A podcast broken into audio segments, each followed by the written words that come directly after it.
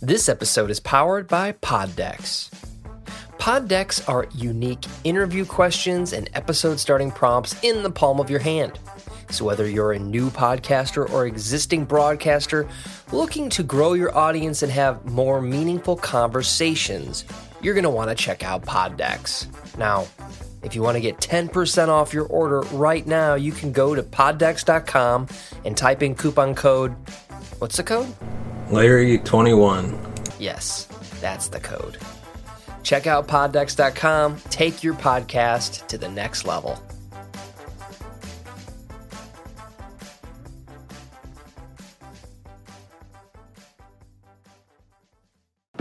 Welcome to Connect the Conspiracy with your host, Larry Elise.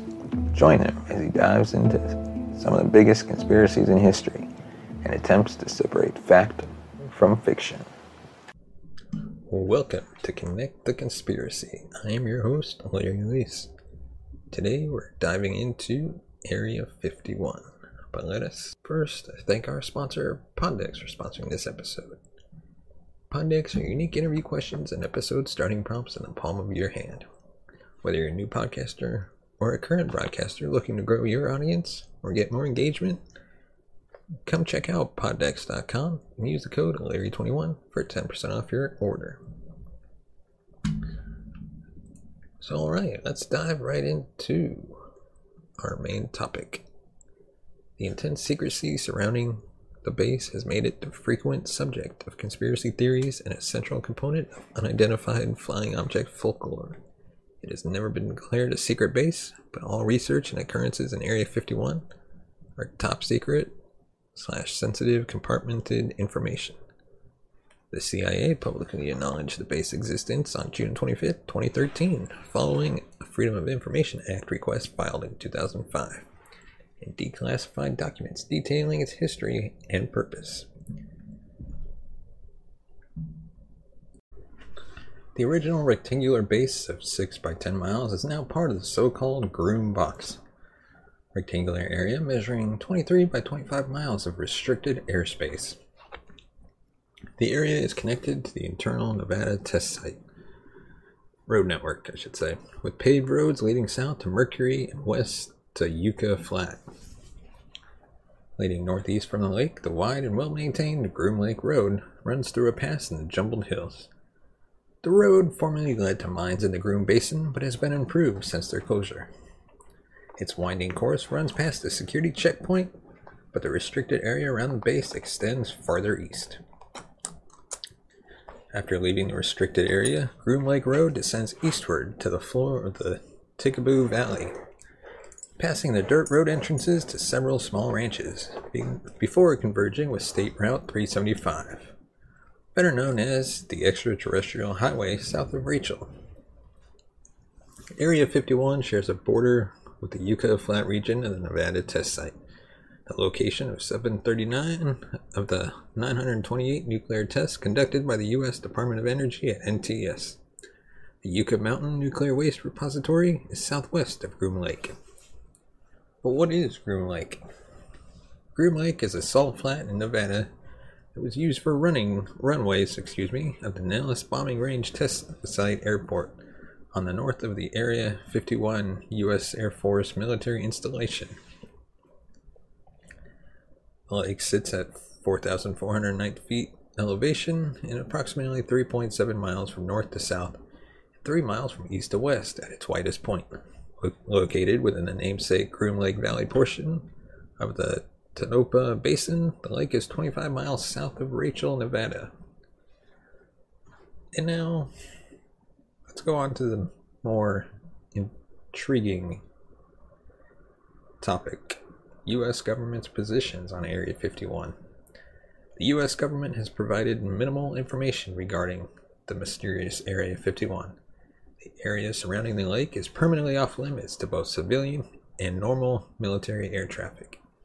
Security clearances are checked regularly. Cameras and weaponry are not allowed. Even military pilots training in the NAFR risk disciplinary action if they stray into the exclusionary box surrounding Groom's airspace.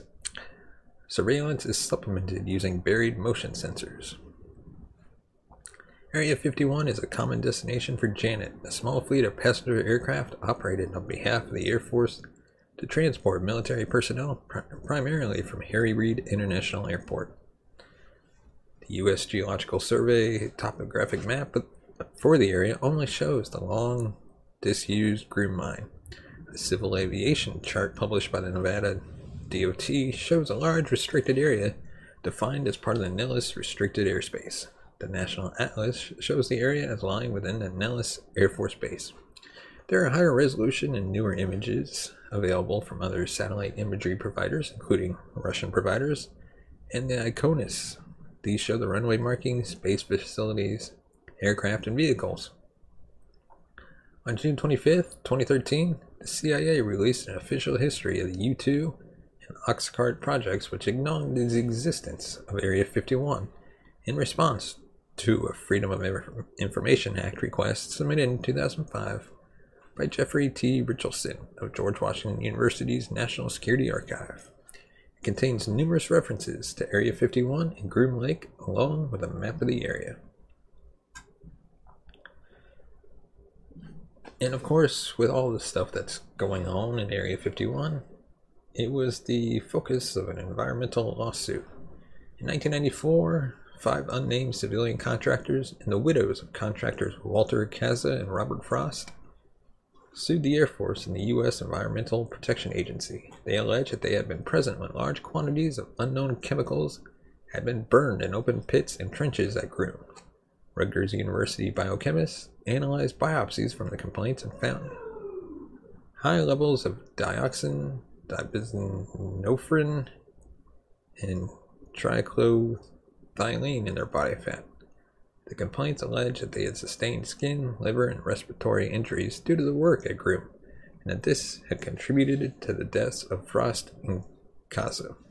The suit sought compensation for the injuries, claiming that the Air Force had illegally handled toxic materials and that the EPA had failed in its duty to enforce the Resource Conservation and Recovery Act, which governs the handling of dangerous materials. They also sought detailed information about the chemicals, hoping that this would facilitate the medical treatment of survivors. Congressman Lee Hamilton, former chairman of the House Intelligence Committee, told 60 Minutes, quote, the Air Force is classifying all information about Area 51 in order to protect themselves from a lawsuit. The President annually issues a determination continuing, continuing the Groom exception, which is the only formal recognition that the government has ever given that Groom Lake is more than simply another part of the Nellis complex. An unclassified memo on the safe handling of F 117 Nighthawk material was posted on an Air Force website in 2005. This discussed the same materials for which the complaints had requested information, which the government had claimed was classified. The memo was removed shortly after journalists became aware of it. In December 2007, airline pilots noticed that the base had appeared in their aircraft navigation systems. The latest Jeppesen database revision with the ICAO airport identifier code of KXTA and listed as Homey Airport. The probable inadvertent release of the airport data led to advice by the Aircraft Owners and Pilots Association that student pilots should be explicitly warned about KXTA not to consider it as a waypoint or destination for any flight, even though it now appears in public nav- navigation databases. Now let's talk about a little bit about the security of Area 51, shall we? At least what we know. The perimeter of the base is marked out by orange posts and patrolled by guards in white pickup trucks and camouflage fatigues. The guards are popularly referred to as camo dudes by enthusiasts. The guards will not answer questions about their employers. However, according to the New York Daily News, there are indications they are employed through a contractor such as AECOM. Signage around the base perimeter advises that deadly force is authorized against trespassers. Technology is also heavily used to maintain the border of the base. This includes surveillance cameras and motion detectors. Some of these motion detectors are placed some distance away from the base on public land to notify guards of people approaching. Dwayne Day published Astronauts in Area 51 The Skylab Incident in the Space Review in January 2006. It was based on a memo written in 1974 to CIA Director William Colby by an unknown CIA official. The memo reported that astronauts on board Skylab had inadvertently photographed a certain location. There were specific instructions not to do this. It was the only location that had such an instruction. The name of the location was obscured by the context and led Day to believe that the subject was Groom Lake. Day argues that the CIA considered no other spot on Earth to be as sensitive as Groom Lake. The memo details debate between federal agencies regarding whether the images should be classified, with Department of Defense agencies arguing that they should, and NASA and the State Department arguing that they should not be classified. The memo itself questions the legality of retroactively classifying unclassified images. The memo includes handwritten remarks, apparently by Director of Central Intelligence Colby, Secretary of State Rusk did raise it, said the State Department. People felt strongly, but he was inclined to leave the decision to me. I confess some questions about need to protect since USSR has it from its own stats. What really does it reveal? If exposed, don't we just say classified USAF work is done there?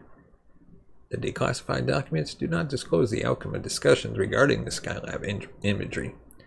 The debate proved a moot as the photograph appeared in the federal government's archives of satellite imagery, along with the remaining Skylab photographs.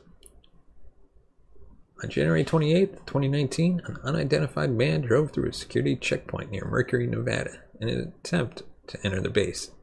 After an eight mile vehicle pursuit by base security, the man exited his vehicle carrying a quote cylindrical object and was shot dead by NSNN SS security officers and sheriff deputies after refusing to obey requests to halt. Fortunately, no other injuries were reported. Let's take a look at some of the conspiracies surrounding this base. Area 51 has become a focus of modern conspiracy theories due to its secretive nature and connections to classified aircraft research. The theories include the storage, examination, and reverse engineering of crashed alien spacecraft, including material supposedly recovered at Roswell, the study of their occupants, and the manufacture of aircraft based on alien technology, meetings or joint undertakings with extraterrestrials, the development of exotic energy weapons for the SDI initiative or other weapon programs, the development of weather control, the development of time travel and teleportation technology, the development of exotic propulsion systems related to the Aurora program, activities related to a shadowy one world government or the Majestic 12 organization. Many of the hypotheses concern underground facilities at Groom or at Papoose Lake, also known as S4 location, 8.5 miles south, and include claims of a transcontinental underground railroad system, a disappearing airstrip nicknamed the Cheshire Airstrip, which briefly appears when water is sprayed onto its camouflage asphalt and engineering based on alien technology.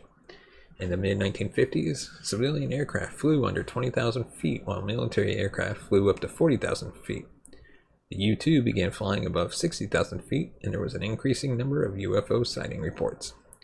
Sightings occurred most often during early evening hours when airline pilots were flying west saw the U 2's silver wings reflect the setting sun, giving the aircraft a fiery appearance. Many sightings reports came to the Air Force Project Blue Book, which investigated UFO sightings through air traffic controllers and letters to the government.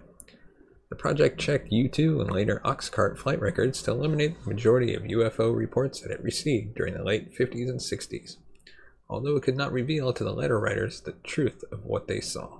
Similarly, veterans of experimental programs such as Oxcart and Area 51 agree that their work inadvertently prompted many of the UFO sightings and other rumors.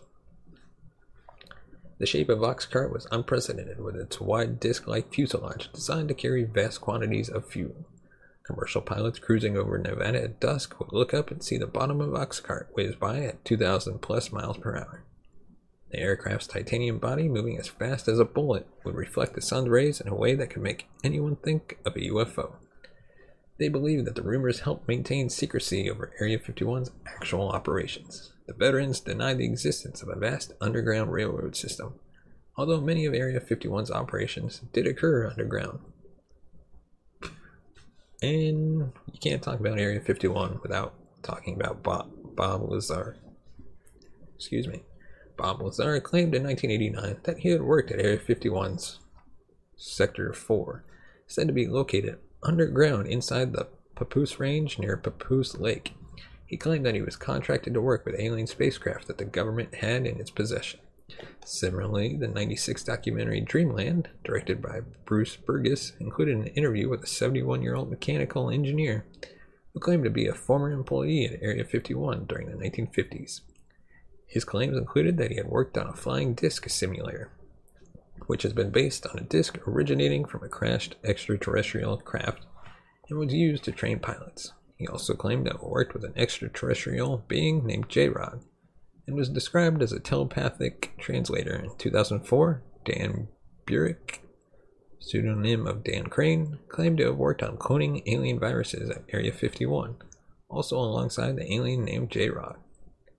His scholarly credentials are the subject of much debate as he was apparently working as a Las Vegas parole officer in 1989 while also earning a PhD at the State University of New York. In June 2019, more than 2 million people responded to a joke proposal to storm Area 51, which appeared in an anonymous Facebook post. The event scheduled for September 20th, 2019, was billed as Storm, storm Area 51. They can't stop all of us in an attempt to see them aliens. Air Force spokesman Laura McAndrews said the government would discourage anyone from trying to come into the area where we train American Armed Forces. Two music festivals in rural Nevada were subsequently organized to capitalize on the popularity of the original Facebook event. Between 1,500 and 3,000 people showed up at the festivals, while over 150 people made the journey over several miles to get near the gates to Area 51. Seven people were reportedly arrested at the event. Is it a conspiracy or not? Leave me some comments in the comments section below or send us a tweet at CTC Podcast 1 and let's discuss it. Let us know your thoughts on Area 51. What do you think is really going on? And are there aliens out there? Let us know. And as always, if you want to support the show, buy us a coffee at buymeacoffee.com slash CTC podcast. Your support helps the channel grow. And as always, thank you so much for watching and listening. We will see you next time. You have been watching Connect the Conspiracy with your host, Larry Luis. Follow us on Twitter at CTC Podcast 1 and on Facebook.com slash Connect the Conspiracy. You can also find us on Instagram at Connect the Conspiracy. If you'd like, you can support the show by buying us a coffee at buymeacoffee.com slash CTC Podcast. Thank you for joining us.